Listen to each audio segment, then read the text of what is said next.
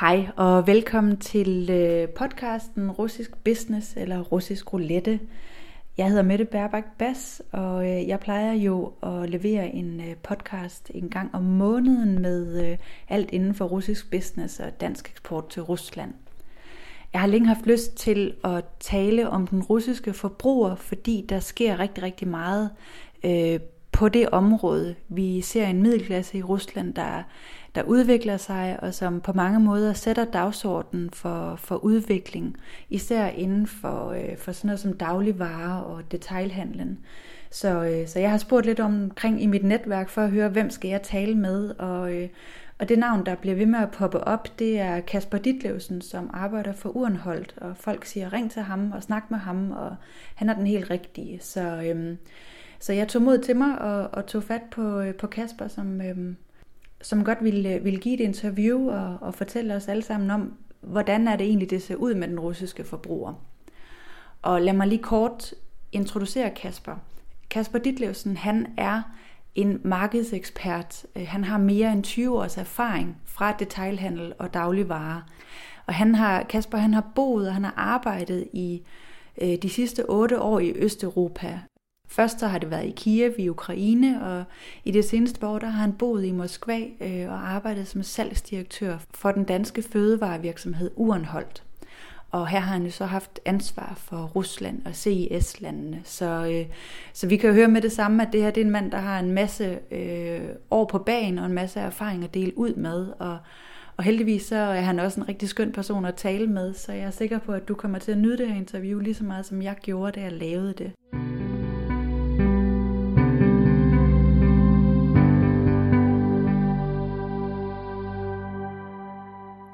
Ja, i dag der øh, skal det handle om den russiske forbruger og øh, den stigende russiske middelklasse, som vi alle har hørt om, øh, er kendetegnende for det lukrative russiske marked, som rigtig mange danske, især øh, producenter inden for consumer, har, øh, har øh, forelsket sig i. Og til det der har jeg taget fat på Kasper Ditlevsen. Kasper han sidder til daglig i Moskva, Øh, og Kasper, i dag der skal vi snakke om den russiske forbruger og øh, lidt om, øh, om hvad det er, der kendetegner markedet derovre. Men inden vi kommer i gang med alt det her spændende, så vil jeg bede dig om lige kort at, at sige hej til lytterne og fortælle lidt om, hvad det egentlig er, du laver i, i Rusland, og hvordan du egentlig er landet i, i det spændende sted. Ja, øh, tak for invitationen først og fremmest, og, øh, og velkommen til, til lytterne. Øhm, jeg kommer fra en baggrund med mere end 20 år i, i dagligvarehandel og øh, detailhandel, altså øh, fast moving consumer goods og, øh, og detailhandel øh, for virksomheder som øh, Coca-Cola og Reckitt Benckiser, øh, som mange måske nok kender for hadreklamerne fra Vanish og Neofos.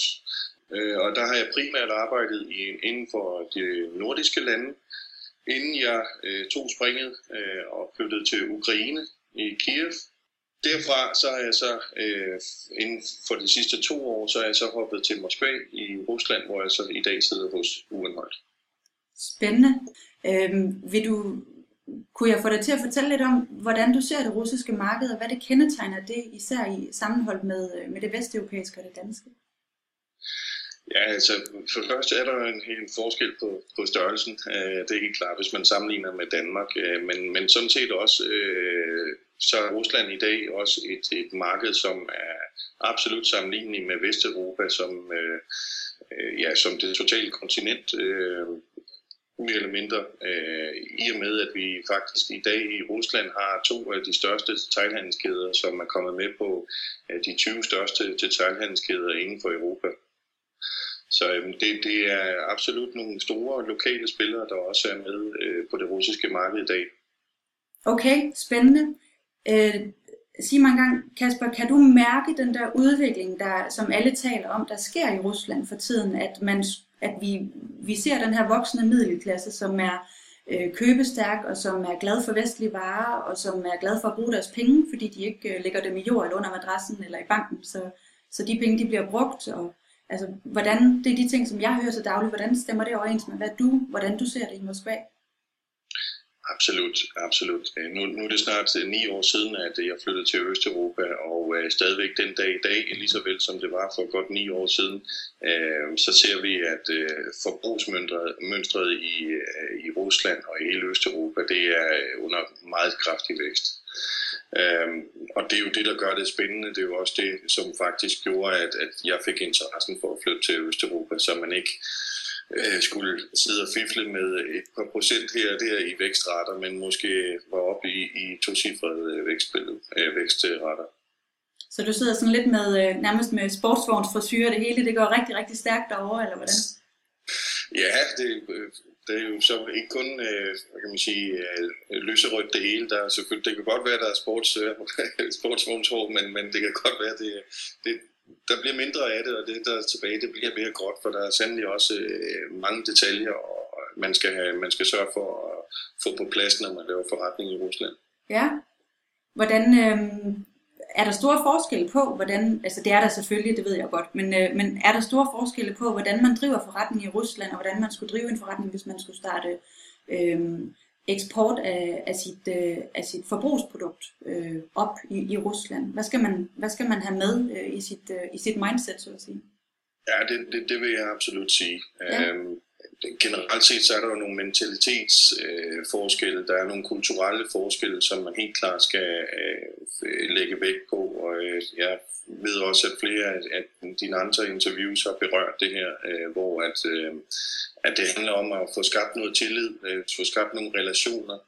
Øh, det er absolut øh, essentielt, at man får skabt de her relationer, den tillid, før man begynder at lave forretning. Øh, Øh, hvorimod måske hjemme i Danmark, jamen, altså, så, så kan man godt få triggeret en, en, en, eller få vagt en interesse på en, en, en modpart ved en flad e-mail eller øh, ved at sende et katalog med, med posten. Øh, men den, den går ikke i Rusland. Nå, hvad, hvad skal der så til i stedet for? Øh, introduktioner er helt klart det bedste blandt øh, en, en, en betroet introduktion øh, via en fælles bekendt eller øh, noget i den stil er helt klart at foretrække. Øh, så netværk er absolut essentielt for at, lave, for at drive forretning i Rusland. Ja. Øhm, hvordan er det så, nu vi har talt lidt for inden, inden vi skulle lave det her interview, og der, øhm, der berørte vi nemlig det med, med tilliden, at det ikke kun er den mellemmenneskelige tillid i forhold til den ene og den anden forretningspart, men også tilliden mellem øh, producent og forbruger, der egentlig skal være på plads. Kan du ikke fortælle lidt mere om det? Jo, det kan jeg tro. Altså det, det er netop, øh, det, det ligger så dybt kulturelt, øh, at, øh, at man, skal, man skal have vagt den her tillid, så det er også noget, der gør sig gældende, når man taler om øh, brand loyalitet, når man taler om, at man skal lancere nogle produkter, der skal simpelthen skabes noget produkt, øh, undskyld, der skal skabes noget tillid, før at man får øh, overbevist, om det så er en mellemmand, eller om det så er den øh, slutbrugeren, der skal købe dit færdige øh, produkt øh, ud fra supermarkedets hylder, øh, så, så skal der vækkes noget tillid. Øh, og, der er jo, og det er jo lidt anden proces øh, i købsmønstrene i Rusland, end hvad det ellers er i Vesteuropa. Øh, hvis jeg skal prøve at sætte lidt flere ord på det, så kan man sige, at øh, der, der er nogle... Jeg, jeg har jeg kan sige, jeg har nogle, nogle, øh, øh, nogle nøglefaktorer, som, som ligesom øh, jeg selv noterer mig, når det er, at vi skal ud og prøve at lave nogle produktlanceringer, øh, hvordan man kan vinde øh, den shopperen ude i, i supermarkederne hos den, den almindelige russiske shopper. Øh, og det er nogle lidt andre parametre, end hvad vi ellers ser øh, i Danmark eller Vesteuropa. Uh, en af dem er, øh, at uh, den russiske forbruger elsker nye ting. Uh, der skal også være et uh, bredt udvalg. Uh, så det kan være, hvis det er fødevarer, så kan det være smagsvarianter. Uh, hvis det er uh, tøj eller lignende, jamen, så kan det være farveudvalg. Uh, og måske andre detaljer. Øhm, men også det bliver også mere og mere vigtigt, øh, at, øh, at øh, produkterne er tilgængelige tæt på hjemmet for den enkelte forbruger. Og det handler jo simpelthen om, at trafikken er ikke som vi er vant til hjemme i København, specielt her i Moskva. Øhm, det, det kan være en meget, meget stor overvejelse, når man skal ud og handle ind øhm, hvis, hvis man prøver at kigge lidt på, øh, jeg, jeg ved eksempelvis, at øh, i, under sidste år, øh, under hele forløbet sidste år, så blev der lanceret omkring 20.000 produkter i, i Rusland. øh, inden for, for dagligvarer, øh, fødevarer. Undskyld. Um, og ud af de her øh, 7.000 nye produkter, så ved vi typisk også øh, af statistik, øh, at, at omkring øh, kun øh, 10 procent af det her, de vil faktisk øh, være succesfulde. Så til trods for, at russerne godt kan lide nye ting, som du siger, så skal der altså også være nogle andre ting på plads, som blandt andet beliggenhed øh, og den her tillid til, øh, til produktet. Er det, er det en tillid til kvaliteten af produktet? Ja, altså det, det, er jo, det handler også om, at øh, i og med, at vi er i et så kraftigt et vækstmarked som Rusland, så er, er hele øh, hvad kan man sige, den juridiske øh, del og hele infrastrukturen og øh, hvad kan man sige, produktionsøje med, øh, der, der er det heller ikke så sofistikeret, som det er i Vesteuropa, og derfor så øh, er der mange øh, russiske forbrugere, som føler sig, som har følt sig snydt igennem årene, øh, med at det har måske været en pæn indpakning, men når man kom hjem og åbnede pakken, jamen, så var det måske ikke det, man havde forventet, man fik. Øh, og, det, og det kan jo skyldes øh, dels, at, at det har været manglende kompetence, manglende øh, produktionsudstyr, øh, hvis det er lokale øh, varer. Det kan simpelthen også handle om, at, øh, at det er gået lige hurtigt nok med at skulle lancere nogle varer. Øhm, så, så derfor så er det utrolig vigtigt for den russiske forbruger at få opbygget den her tillid, og det kan jo eksempelvis være, hvis det er fødevare, så er sampling inde i butikkerne, men man får lov til at prøvesmage øh, et produkt, øh, og og, hvis det, og i og med, at de godt kan lide nye ting, jamen så er der konstant en masse innovative øh, tiltag i butikkerne med at skulle øh, lave prøvesmagning på produkterne, og det kan godt være, at man ikke skal måske sælge en liter mælk, men man måske bare skal øh, sælge en, en, en 20 centiliters øh, mælk for at få forbrugeren til at, at, at prøve smag øh, og blive overbevist den vej rundt. Og så køber man måske ikke en liter, den hele liter med hjem samme dag, men det gør man så næste gang, man kommer forbi. Okay, spændende pointe. Så sådan noget som, som trials i det hele taget, det er, det er meget vigtigt at lægge, lægge ind i sin forretningsstrategi faktisk, eller sin entry strategy, at, at der simpelthen er plads og tid til at, at få, øh, få, vundet, produce, øh, pro, hvad hedder det, få vundet forbrugeren over faktisk.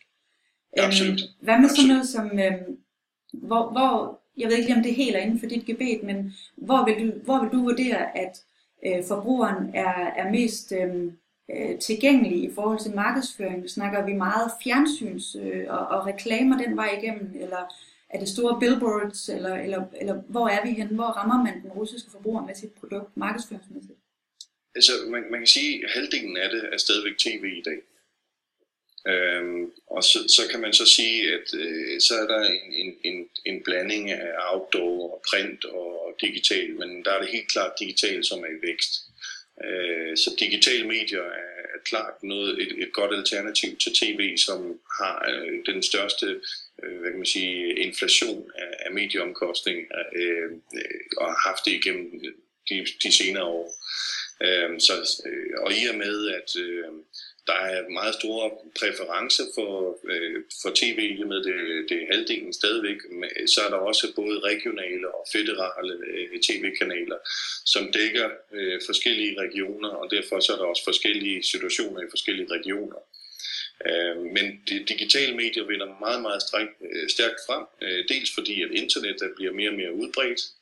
Øh, jeg mener, det er omkring 76 procent øh, øh, ved udgangen af sidste år, øh, som, som havde adgang til internet. Men det er faktisk kun omkring 25 procent af internetbrugerne, som øh, er households, øh, eller hvad man siger, husholdninger øh, med, øh, med bredbånd, bredbånds, øh, bredbånd på dansk her. Øh, og øh, resten er via mobiltelefon. Og derfor så er det også noget, man skal tage, tage i mente. Lige, så, lige så med, med internetsider. Det digitalt vinder meget, meget stærkt for de tal, du nævner, det dækker jo så over en meget, meget stor masse, et meget, meget stort marked, et meget, meget stort øh, scope af, af, af forbrugere, du kan ramme. Så det i sig selv er jo nok til at blive fuldstændig forelsket i det russiske marked, fordi det er så meget større end det, vi, det, vi er vant til i Danmark. Kan sådan et lille dansk produkt, kan det ikke øh, drukne i, i alt det, der er, i, især i Moskva og mærker? Øh, jo, det, det kan man godt øh, sige, og det, det har det jo også en stor mulighed for at gøre, altså, men, men, men, men omvendt, så er det jo sådan, så vi er jo øh, for Vesteuropa meget vant til at adressere meget specifikke målgrupper.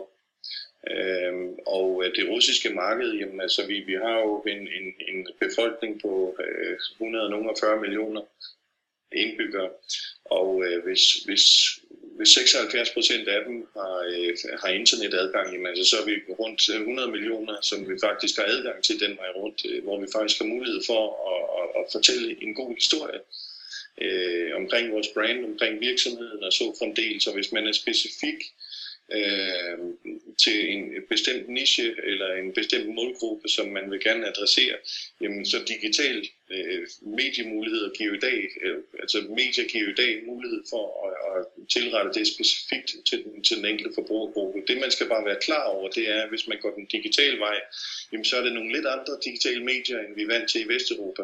Nå. Google er eksempelvis ikke nummer et i søgemaskinen her. Øh, det er Yandex. Og, øh, og, og, og sådan er der en masse. Igen, det er ikke lige mit øh, hvad man sige, speciale, men det er selvfølgelig et, et område, hvor at, øh, vi selv bruger nogle penge, og, og derfor så skal man jo vide noget om det, men, men øh, Øh, men der er helt klart nogle, nogle, øh, en anden adgang til medieverdenen her i Rusland, end der vil være i, i Danmark eksempelvis. Øh, der, der er også en stor forskel på, øh, jeg vil sige, hvem er det, som går ud og handler? Er det, øh, hvor vi måske i Vesteuropa er meget vant til, jamen, altså, hvis det er for eksempel øh, for, øh, dagligvarer, jamen, altså, så er det mange gange øh, kvinden i husholdningen, som, som tager øh, købsbeslutningen, og måske også endda foretager det fysiske indkøb. Øh, men det er absolut øh, slet ikke tilfældet her i Rusland. I Rusland så er det mere end halvdelen af, af, af, af shopperne, som, eller dem, der tager shoppingbeslutninger, købsbeslutninger inden for fødevare, husholdning, husholdningsprodukter og personal care, det er, det er mænd. Okay, det er jo nogle helt andre parametre, man så skal tænke ind, når man markedsfører, hva'? Ja, absolut. absolut. Og, og det har faktisk også gjort, at der er kommet et kæmpe marked i Rusland inden for øh, produkter, der er specielt tilrettet mænd.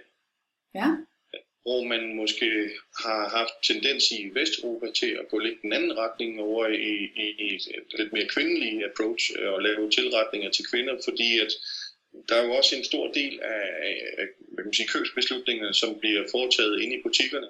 Ja.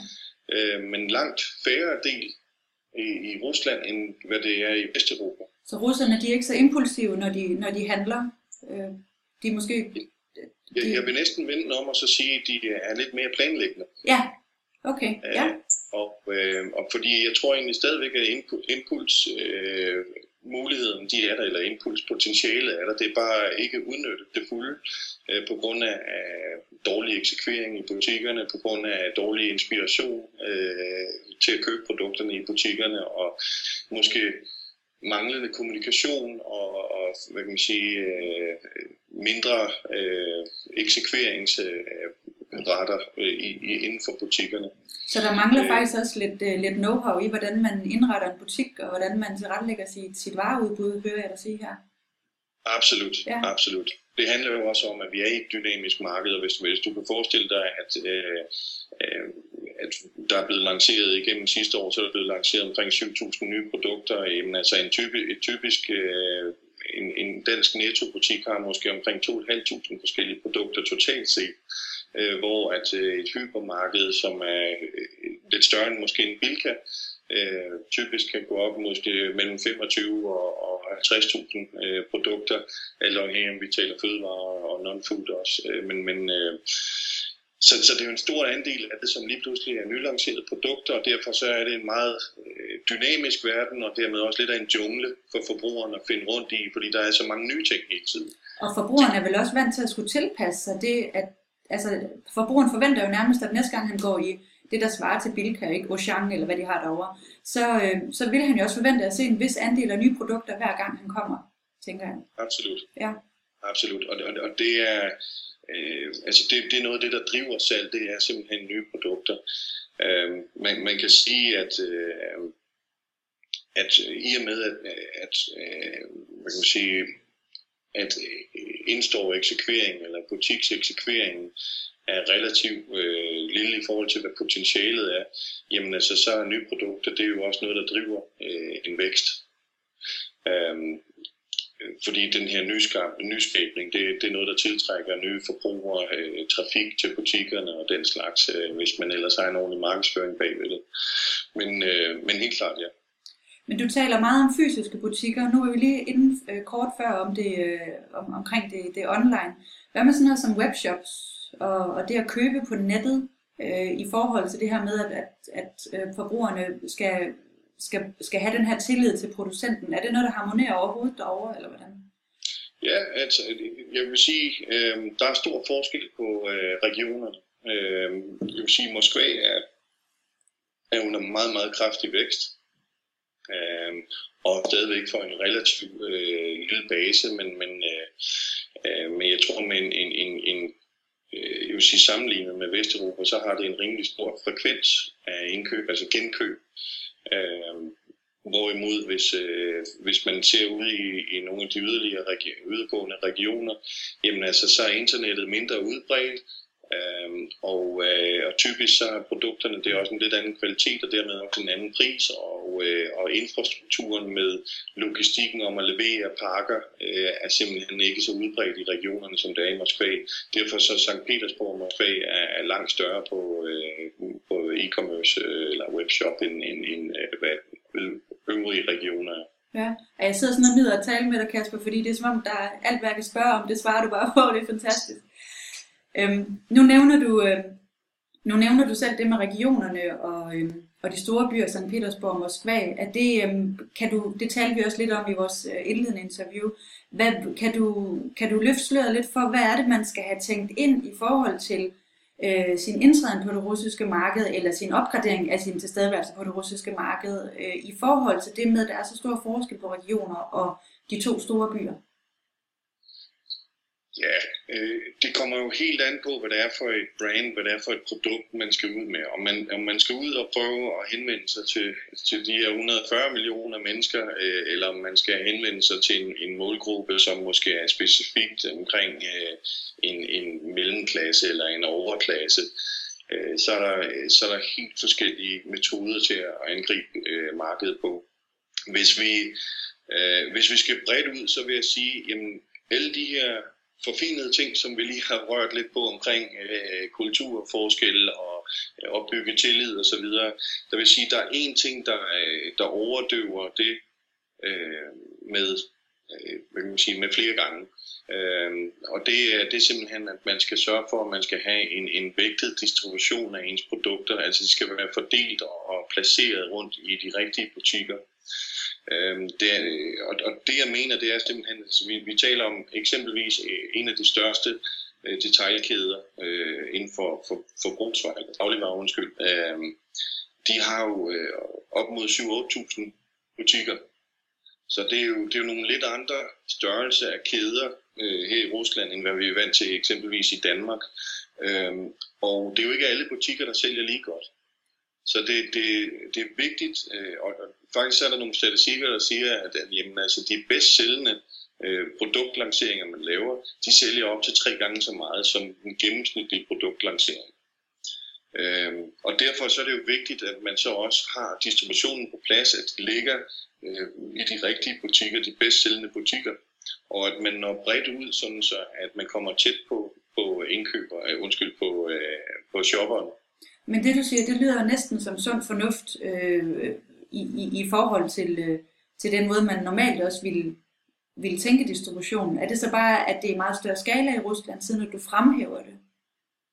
Jeg fremhæver det, fordi at, øh, at, øh, at der, der findes jo øh, ekstremt mange butikker, som man, man, kan, man skal have adgang til, men det er en stor kunst at vide, hvilken nogle man faktisk kan placere sig til, fordi at det koster jo noget normalt, at man skal komme ind og ligge på hylderne. Og derfor så skal man jo sørge for, at man har en, en ordentlig øh, hvad kan man sige, return on investment på de investeringer, man laver. For ellers så kan det hurtigt blive en, en uoverskuelig størrelse.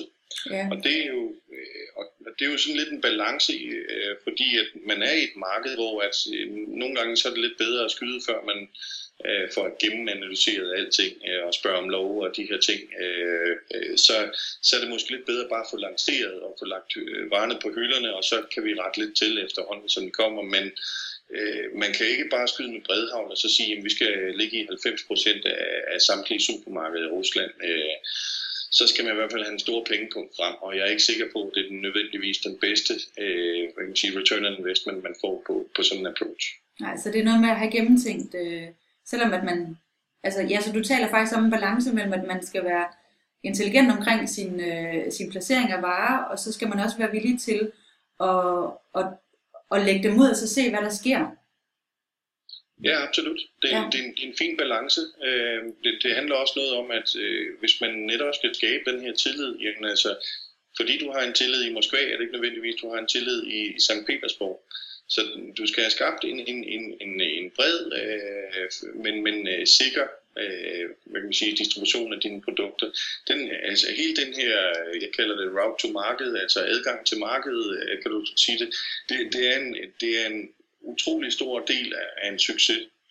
Øh, markedsføring, jamen det, det, det er først vigtigt i det øjeblik, at du har varerne på hylderne, for ellers så, så skaber det ikke den her øh, øh, efterspørgsel af de, af de produkter, det er klart, men, men, øh, men det hjælper heller ikke noget at bruge dyre markedsføringskroner, hvis ikke øh, forbrugerne kan finde dine produkter alligevel.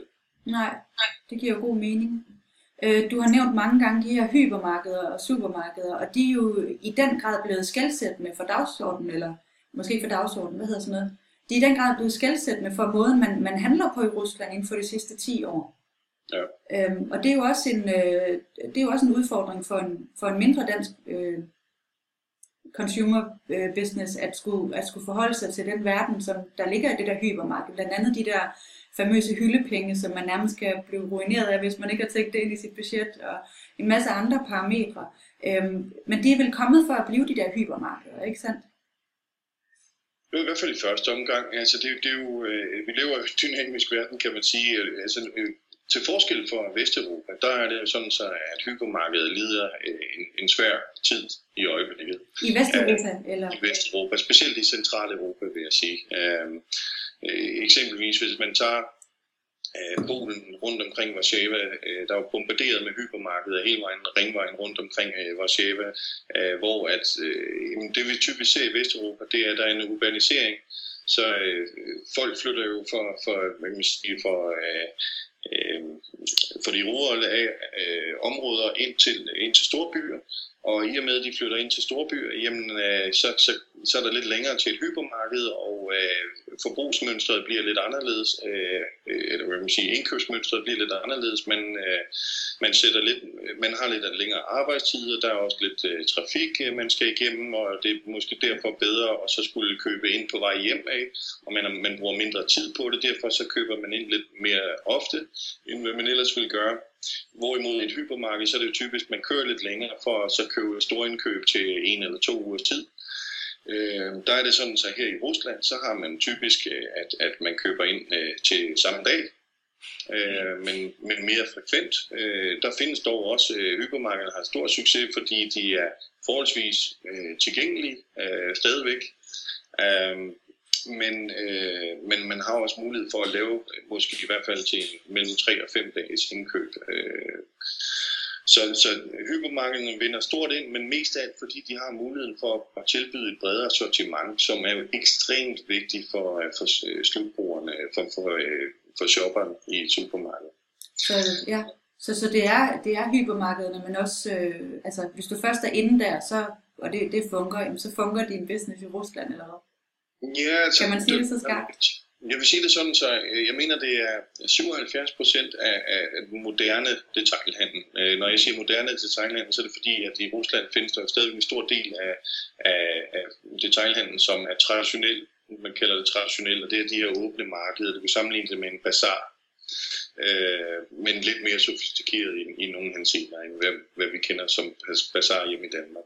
Men, øh, men 77 procent af den moderne detailhandel, øh, det er faktisk øh, convenience-butikker, øh, det man kan kalde nærbutikker, øh, og så hypermarkeder. Ja, okay. så øh, hvad kan man sige, øh, mere end, end to tredjedel eller tre, tre fjerdedel af, af, af, af, hvad kan man sige, af total detaljhandelssalg, det foregår i, i den slags formater. Ja. Øhm, det, der er lidt underligt øh, at se i Rusland i forhold til Vesteuropa, det er, at der er stort set ikke nogen øh, der er stort set ikke nogen vækst, og der er stort set ikke et eksisterende segment, øh, som er det, vi kalder hard discounters eller discounters. Nå, det er der ikke. Discountforretninger er ikke rigtig noget, som vi ser her. Øh, det er noget, som jeg er sikker på vil vinde frem. Nå, men så det overrasker mig jo lidt, at man ikke har øh, discountbutikker, øh, eller ikke, der ikke er nogen tendens til, at discountbutikker skulle være i, i vækst i Rusland. Men kunne man forestille sig, at det handler om, at russerne i så mange år øh, har nærmest sultet efter øh, varer af høj kvalitet, så øh, det, der jo ligger i discountbutikken, det er jo, at man får øh, den billige vare, så det, det drages rus, den russiske forbruger måske ikke så meget af, eller hvad? Nej, øh, ja, det, det vil være en naturlig måde at tænke på, at det kunne være en, en, en konsekvens af, af, af, af, af den teori, men, men, øh, men faktisk så er der nogle undersøgelser, som fortæller, at pris er en af de vigtigste parametre for, øh, for forbrugeren øh, i Rusland. Øh, kvalitet følger meget, meget tæt efter. Okay. Øh, men, men pris er ekstremt vigtig. Øh, grunden til, at, at der ikke findes øh, en, en masse discounterbutikker, øh, og der ikke er en kæmpe vækst i det marked, øh, det vil jeg mene måske nok handler mere om, at infrastrukturen ikke er på plads endnu. Øh, de største detailhandlere, de, øh, de bygger en masse øh, deres egne distributionscentre, øh, har en masse lastbiler, de erhverver sig hver eneste år, øh, og ekspanderer den vej rundt for at bygge deres egen infrastruktur. Og øh, discountbutikker i Vesteuropa, jamen altså, øh, de, de tjener jo lige så meget pengene bagud op i øh, værdikæden, som de gør på at skulle marke øh, produkterne op i forhold til den øh, profit, der er på at tjene, øh, kan sige, sælge produktet til dig som, som slutbruger. Den, den mulighed med at gå bagud i, i værdikæden, den er der ikke helt i Rusland, hvis ikke du selv tilfører værdien og kan måske tage over øh, for noget af logistikken for dine leverandører. Øh, på samme vis som man ser det i eksempelvis øh, Netto i Danmark, hvor at der er to distributionscenter, hvor man skal køre en hel lastbil ind, og så bliver den automatiske stort set læsset af på de her distributionscenter, så tager Netto sig selv af distributionen til de 300 plus butikker i Danmark. Det system findes ikke i Rusland endnu. Når, når efterhånden som det bliver bygget op, så er jeg slet ikke i tvivl om, at så kommer der også helt klart et marked for det, fordi at slutbrugeren har en, en efterspørgsel for billige produkter. Når det så er sagt, så er der helt klart også, øh, som, som nævnt, øh, en, en stor forespørgsel for, for kvalitet, højkvalitetsvarer. Ja, for det, var mit næste spørgsmål. Nu har vi været omkring øh, hypermarkederne, og vi har talt om, øh, om, øh, øh, om discountbutikkerne, men hvad med Irma? Hvad med Salling Super? Hvad med alt det der lækre gourmet øh, øh, segment? Er det, er det noget, der vinder, er det noget, der er marked for derovre? Absolut. Ja. Absolut. Og økologi også måske? Økologi er der også et marked for, øh, men det, det, det er relativt lille. Altså, det, det er nogle store tal, når man sidder og kigger på dansk øh, skala måske, men, men jeg, jeg, jeg synes, jeg husker et tal, der hed økolo- økologiske fødevarer i Moskva var en størrelse 100 millioner dollar. Ja, det er jo ikke mål. For, for et års tid siden, så det, det er jo ikke ret meget. Øh, men, men, øh, men det er klart noget, der vinder frem. Øh, det, det kan vi se nogle trends øh, på, men, men øh, men der mangler, der mangler simpelthen, øh, igen så mangler der øh, noget lovgivning, som skal støtte op omkring det. I Danmark er vi jo vant til at have diverse øh, varemærker, som, øh, undskyld, ikke varemærker, men mærker, som støtter op omkring, at det her det er et økologisk produkt, det er certificeret. Øh, det kan være også fair trade og, og, og den slags. Øh, men der, der mangler noget lovgivning, som sikrer det her. På, på, fordi på nuværende tidspunkt, så tror øh, slutbrugerne simpelthen ikke på det. Nej, okay. Og der er også alt for mange muligheder for at omgå den lovgivning, der er. Ja. Hvordan så med øhm, øh, hele det der gourmet-segment, jeg lige berørte før, er, det, øh, er, der, er der noget at komme efter der i Rusland? Der er jo et pænt mange penge derovre jo. Ja, men jeg vil også sige, at øh, på det område øh, vil jeg næsten sige, der er vi mere udviklet her i Rusland, end hvad vi er øh, hjemme i Danmark. Øh, netop fordi der er et decideret øh, et, øh, der er et marked for det. Øh, specielt i Moskva, øh, men også i St. Petersborg og øh, og øh, i Ekaterinburg også for den sags skyld. Øh, der hvor at der er en, en, hvad kan man sige, en procentdel af befolkningen, som har en, en, en, en meget høj indtægt, jamen der er klart, der er et marked for det, og derfor så har vi set en kæmpe stor udvikling på det, og det er en fornøjelse simpelthen at komme ind og, og, og se, hvad der er af muligheder. Øh, det kan godt være, at man kommer ud med en lidt mindre indkøbskurve, men man har regnet med, fordi at man først kommer til at vende prisplakatet, men, men, øh, men det er helt klart øh, en spændende oplevelse. Det, det er en shoppingoplevelse. Okay. Og shoppingoplevelse, det, det er faktisk også, øh, apropos, øh, det er en af de ting, som øh, til forskel fra Vesteuropa, så, øh, så oplever øh, shopperen i Rusland, at det er mere rutine, at man skal ud og lave indkøb. At det er lidt en pligt? Det er en pligt, og det er en rutine, det er noget, der skal overstås. Øh, det er absolut ikke en fornøjelse. Så der ligger også et uudnyttet potentiale her. Øh, for hvis man, har, hvis man tænker på, at man har en forbruger, som kommer ind og siger, at det er bare noget, der skal overstås det her, jamen altså, så, så er det lidt sværere at overbevise dem om, at de skal købe dit produkt. Og derfor så hvis man kan tilføre noget sjov, noget øh, fornøjelse, øh, noget øh, værdiskabning, en eller anden, en, altså en, en købsoplevelse, ja. jamen, så har man også større chance for at, at vinde forbrugerens endelige beslutning. Vi skal, have nogle, øh, vi skal have nogle oplevelsesøkonomer på banen, kan jeg høre. ja, absolut. ja. absolut. Ja, og nogle flere af de der små... Øh, øh, stande, hvor man kan få lov til at smage sådan en lille glas rødvin i, i fingerbølstørrelse og sådan noget. Ja, ja absolut. Altså hele, hele den her oplevelse, for det, nu skal man jo tænke på, at en del af oplevelsen, når man skal ud og handle ind, det er jo også, at man måske kan sidde en halvanden time i kø i en trafik. Ja. Øhm, og det er jo lidt svært at gøre noget ved, men man, man kan i hvert fald gøre noget ved, at, man, at det er til at finde en parkeringsplads øh, ud fra et supermarked. Man kan gøre noget ved, at at måske i det øjeblik, man træder ind i et supermarked, jamen, øh, så, så har man måske en, en, en Bluetooth eller en sms-ordning eller et eller andet, som kan, kan se, at øh, jamen, øh, nu har jeg, jeg sætter pris på, at du kommer ind og besøger min butik, og her der er faktisk nogle specielle tilbud tilrettet dig. Mm. Der er masser af muligheder den vej rundt. Det kan også være smagsoplevelser, som, som du var inde på. Der, der er jo masser af muligheder. Ja, øh, og der har vi jo rigtig meget know-how og erfaring i, i Vesteuropa og i Danmark også. Klar. Så, så der er også et sted at justere på. Kasper, nu har vi jo snakket om, om, om alle de her forskellige fysiske lokaliteter, hvor man kan handle. Øh, er der noget, er der andre steder end discountbutikker, øh, hypermarkeder, convenience stores, hvor, hvor den russiske forbruger øh, øh shopper, eller hvor der er mulighed for, for vækst inden for det område? Ja, men øh, det er jo også apropos øh, oplevelsesøkonomi og, og det her med, at man skal have nogle købsoplevelser, øh, så, så har vi også adgang hele food service eller hotel, restauration og catering øh, segmentet, hvor man har øh, man, man går ud og øh, altså russeren kan faktisk godt lide, den almindelige russer kan godt lide at gå ud og spise og øh, få det som en oplevelse og blive uddannet, specielt på internationale køkkener. Øh, det asiatiske køkken har vundet stort ind, øh, og nu ser man ligesom andre regioner af verden træde ind. Øh, der er diverse trends øh, til forskellige øh, køkkener. Det italienske køkken er utroligt populært også. Øhm, Så den almindelige forbruger øh, kan godt lide at gå ud og spise, men kan faktisk også godt lide at gå ud og, og, øh, og få øh, såkaldte masterclass, hvor man lærer at kokkerere inden for eksempelvis det italienske køkken. Så sidder man med en, en, en såkaldt celebrity chef, som kan være en italiener, som står og instruerer i, hvordan man skal tilberede en italiensk ret.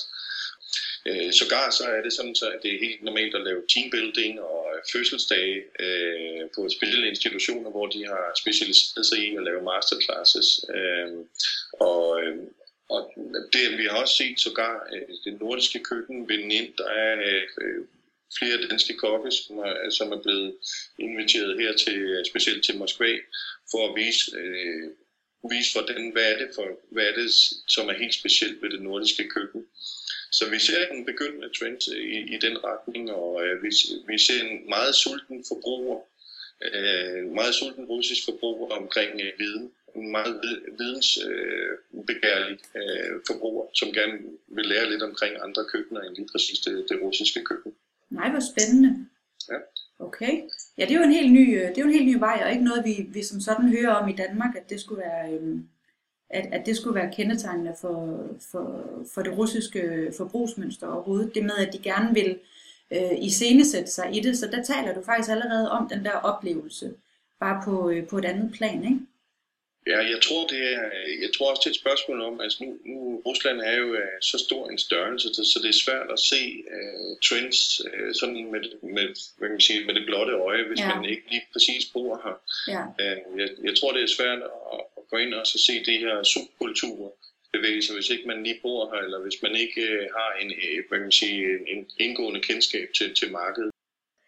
Øhm, Kasper, det har været super spændende at høre om alle dine indsigter, og som du også selv er inde på, jamen så sidder du jo lige midt i det derovre og kan spotte de her tendenser, og også kan give nogle forklaringsmodeller, som der er svære for os at se, når vi sidder i Danmark. Så det vil jeg da i første omgang sige dig tak for. Og så øhm, øhm, her til slut, der vil jeg gerne, jeg plejer altid at stille et spørgsmål til sidst om, hvad er det egentlig, øh, man så har lært ved at være derovre? Hvad er det for nogle store indsigter, der er kommet? Og selvom du selvfølgelig har arbejdet en del i Østeuropa og var lidt trænet til at forstå øh, den mentalitet, så har der måske alligevel været noget ved det at, at gøre forretning i Rusland, der har, der har overrasket dig, eller som har givet dig noget særligt værdi og nogle, nogle, nogle erfaringer, som du godt kunne have lyst til at give videre til folk, som står på, på nippet til at, at, at tage skridtet til Rusland. Er der noget, der sådan lige popper op nu her, når jeg har talt, du godt kunne tænke dig at, at, at dele her til slut med lytterne? Jamen, jeg, jeg synes jo, øh, de, i de mange år, jeg har tilbragt, øh, de her 8-9 år, jeg har tilbragt i den her del af verden, så jeg, jeg synes jo, det er fantastisk at være her. Ellers havde jeg ikke øh, spenderet så mange år øh, af mit liv øh, i den her del af verden. Og jeg synes jo, det er, jeg synes, det er fantastisk af, af mange forskellige årsager. Dels fordi det er jo lidt sjovt at operere i et marked, hvor man synes, at man kan måske forudse lidt, hvad er det, der kommer til at ske i og med, at, at øh, Rusland arbejder meget i den retning, som Vesteuropa øh, også arbejder i, hvis vi taler, hvis vi taler øh, dagligvarer og detailhandel. Øh, så det gør jo, at det er lidt, lidt sjovere og lidt mere forudsigeligt Øh, øh, når man føler, at man har lidt en fordel øh, eller ved at, at kunne kende noget af, af fremtiden. Men dels er det jo også, øh, der, der er jo en, et, et hav af udfordringer her, som man aldrig nogensinde ville kunne opleve i Vesteuropa. Eksempelvis, da vi gik gennem øh, hvad man sige, den finansielle krise, da den ramte den her del af verden, ramte jo ekstremt hårdt. Øh, eksempelvis i Ukraine med devaluering gå op til 70 procent, øh, og det, det vil jeg jo aldrig nogensinde have oplevet nogen andre steder. Så, så det her øh, med, med kriser og eksterne faktorer, det spiller ekstremt vigtigt ind, når man opererer på så stort et marked som Rusland eller Ukraine for den sags skyld. Øh, men øh, så er der også en masse ting, der bare ikke fungerer øh, i dagligdagen, om det så er, at... Øh, at elektriciteten den måske ikke lige er der hver dag, eller der er nogle udsving, eller om det er internettet, der kører lidt op eller ned. Øh, jeg håber ikke, det her interview har både, både præg af det, men, øh, men det kan også være sådan nogle små ting. Det kan også være, at trafikken, der ikke lige øh, kører som den skal her i Moskva, det er en meget stor del af, af, af hvad kan man sige, den daglige tale blandt kollegaer og, og, og venner og bekendte. Øhm, men det er, jo en, det er jo et imponerende marked, og Moskva er en imponerende by. Øh, det er jo en metropol, hvor at, at byen lever simpelthen 24-7, øh, og, og det er jo noget, der tiltaler mig. Øh, Jamen, jeg kan også høre på dig, at du bringer nogle ting, i, eller du får bragt nogle ting i spil i dit arbejde og dit, øh, dit arbejde som salgsdirektør, som du ikke nogle, nogle ting, som du måske ikke kunne finde i Danmark eller i et, i et, øh, et nordeuropæisk øh, land. Øh, og, og det er måske det, der også tiltaler dig ved det, ved det russiske og det østeuropæiske, at det er så øh, intenst og så noget der er sagt skørt, men så, så stort og så, så, så, ja, så intenst i forhold til, hvad vi, som du selv siger, at vækstretterne, de er jo oppe på tocifrede øh, øh, værdier, og, og, og det er måske lidt sjovere en gang imellem at, at lege med det, ikke? Absolut. Og det, altså det, det, der er ikke nogen tvivl om, at jeg kan jo godt lide det her med, at man, man måske skal skyde lidt, før man, man spørger om lov, øh, og så hellere spørge om tilgivelse frem, øh, tilgivelse frem for tilladelse. Ja. øh, så så det, det befinder jeg mig godt i. Det er ikke alle, der gør det. Øh, jeg har absolut også øh, flere venner, øh, bekendte, øh, som jeg har stiftet kendskab med igennem de sidste ni år her, som... Øh, som har valgt at så øh, rive stikket ud og flytte tilbage eller til et, et måske et lidt mere etableret land øh, øh, efter måske et halvt år eller et helt år. Øh, og det er simpelthen fordi, at, øh, at måske familien ikke rigtig fungerede, som det skulle. At det var måske en til øh, spouse, øh, som der er måske en arbejdende part, og så er der en, en hjemmegående part, og så den hjemmegående, det fungerede måske ikke helt. Nej, okay. Ja. Jeg er jo jeg er relativt øh, godt stillet i og med, at, at, at jeg ikke har øh, man kan sige, øh, nogle børn, der skal i skole øh, og så fremdeles. Fordi det er også det er nogle store overvejelser, man skal gøre sig, hvis man har, hvis man har børn.